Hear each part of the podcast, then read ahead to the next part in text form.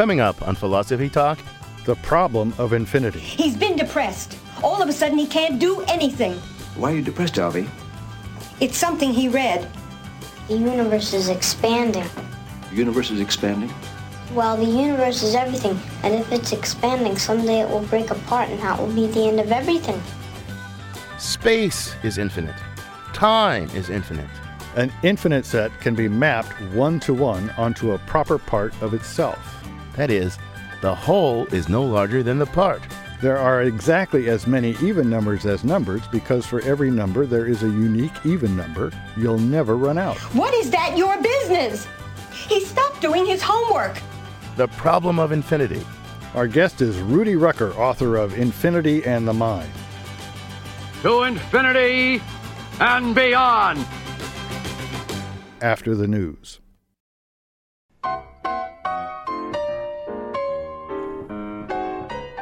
Welcome to Philosophy Talk, the program that questions everything except your intelligence. I'm John Perry. And I'm Ken Taylor. We're coming to you from the studios of KALW San Francisco. Continuing conversations that begin at Philosopher's Corner on the Stanford campus. Today, infinity. Philosophers, theologians, and students of nature have had intimations of the infinite everywhere in the all knowing mind of God in the beginningless past and the endless future. In space without boundary. In matter that can be divided into smaller and smaller bits without limit. And in the realm of pure number. We'll begin our exploration of the infinite by sampling what has been thought and said about infinity in the past. Then we'll dig into some puzzles and paradoxes raised by the very idea of the infinite. Are there actual complete infinities? Or are all infinities only potential? Can infinities come in different sizes? Does space have an outermost boundary? Does time have a beginning or an end? We'll close with a discussion of the experience of the infinite. We'll examine the representation of the infinite in art, literature, mathematics, and science. And we'll ask how our finite, feeble minds can ever grasp the concept. So, John, let's start with a definition. How would you define infinity? Piece of cake, Ken. The infinite is that which is not finite. Show's over. Let's go home. Thanks for thinking, folks. Oh, wait a minute. Wait a minute. You've only told me what infinity is not. That doesn't tell me anything positive and definite about infinity. Suppose I ask you to define the color green by analogy, and you said green is the color that is not red, not blue, not orange, and so on for every other color you can think of. That would tell me a lot about what green is not, but it doesn't tell me much at all about what green is. I don't want to know what infinity is not. I want to know what it is. I want a concrete, positive definition to help me recognize infinity when I come across it. Uh, I hate to tell you this, Ken, but you're not very likely to come across it. Every number you've ever counted to has been finite. Every extent of space you've ever crossed has been finite.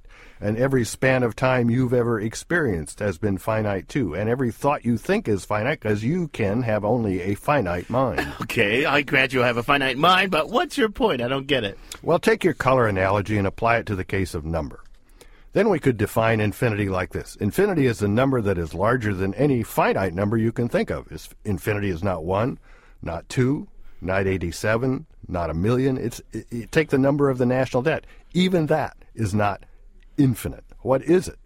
What is infinity? It's precisely the number that is not any of those finite numbers and is larger than every single one of them. But that definition's worse than my negative definition of green. I mean, there are only so many colors. So you could pick out all but one and say green is the missing one. And when you came across a color that wasn't any of the ones you already knew, you could say, aha, there it is. That must be green. But you can't do that with infinity and the numbers because you're never going to run out of numbers and you're never going to get to the last but one number. In spite of yourself, Ken, you're starting to get it. You're starting to understand the concept of infinity. No, I'm, lo- I'm, I'm lost. What do you mean? I, I, don't, I don't get it. Well, ask yourself how many numbers there are. Lots. There are lots and lots of numbers. There are more than lots of numbers. There are an infinite number of numbers. And what this shows, or rather what shows this, is the very fact that you cannot exhaust them by running through them one by one. Just try. I- will give you as much time as you want. Wait a minute. Are you? I, I think I get it. You're equating infinity with inexhaustibility. Is that your positive and definite definition of the infinite? Something you can't run through, something you can't exhaust? Well, it's a good start, but it's not all there is. Infinity has lots of other cool properties. Like, give me, give me some more. Well, for example, if you take half of infinity, you get infinity again. I mean, just take the, the even numbers, right? So, so that seems like it's half of the numbers, but you'll never run out of even numbers too. So they're infinite. So if you double infinity, guess what? You get infinity again? Absolutely. So there's something else positive and definite to say about infinity. Infinity is that amount which you can't decrease by dividing it, and you can't increase by multiplying it. Okay, so that makes infinity that which there is nothing greater than, right? No, not quite. Infinities come in different sizes, some larger, some smaller. As far as we know, there's an infinity of infinities. Wait, wait a minute. Wait a minute. Something can't be right here. You just said you can't increase infinity by multiplying it. You can't decrease it by dividing it. So how could there be different sizes of infinity? Well, I'm going to have to leave you hanging there, Ken. Uh, it's time to hear from some other voices. Our roving philosophical reporter, Zoe Corneli, spoke to a number of students about their understanding of infinity. She files this report. After a long day of classes at San Francisco State University, students relax in lounges and cafes. It's the perfect time for a philosophical conversation. Theater major Tatiana Rivas takes a break from chatting with friends to share her thoughts about infinity. If I think about it, the only thing that would come to mind um, is life. Um, I don't think life stops. Maybe your body, yeah, physically you you you know you're not living, breathing or whatnot.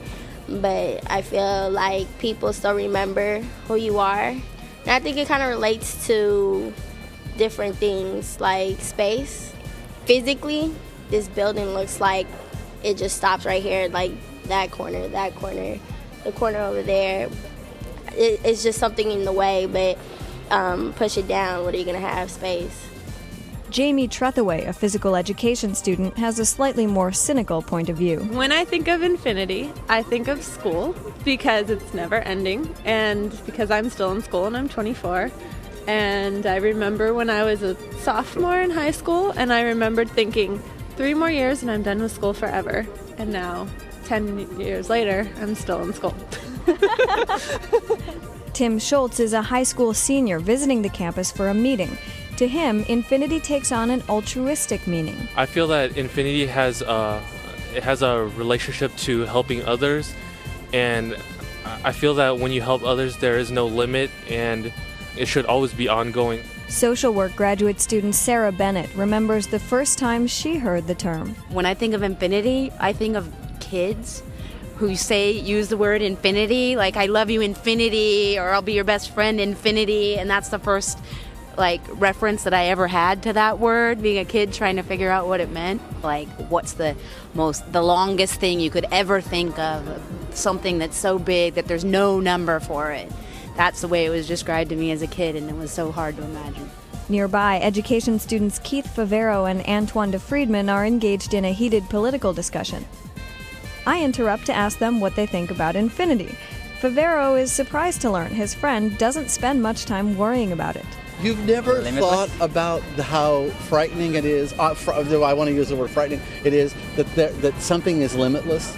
Because I've laid in bed at night thinking, you know, this world is flying through space at X number, however many thousands of miles per hour. I'm thinking, you know, I'm sitting here in this, lying here in this bed. My God, where am I going? You know, I've thought about that. It's creepy well, to me. The, the, thing is that whatever happened up there doesn't really change my life here now, what I do, and the fact that I have to go and wake up tomorrow and go to work.